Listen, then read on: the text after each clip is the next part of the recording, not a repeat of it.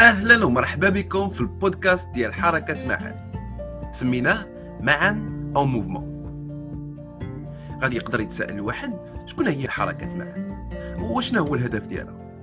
حركة معا هي واحد حركة سياسية منبثقة من المجتمع المدني كتجاوز كاع التعصبات الإيديولوجية. عندها التزام مشترك مع جميع المواطنين والمواطنات المغاربة. هو الديمقراطية شنو هو الهدف ديال حركة معا؟ الهدف ديال حركة معا هو التمكين السياسي للمواطن والمواطنة المغربيين كيفاش؟ من خلال جعل المواطن المغربي الفيصل الأول والأخير في الحقل السياسي اختيارا ودعما ومحاسبة هذا المبدأ تيقوم على التمكين السياسي للمواطن المغربي وعلى التحكم ديالو في الفعل السياسي والتملك ديالو الآليات وأدوات لممارسة دوره المحوري وفهمه الجيد لميكانيزمات القرار السياسي وسيادة اختياراته.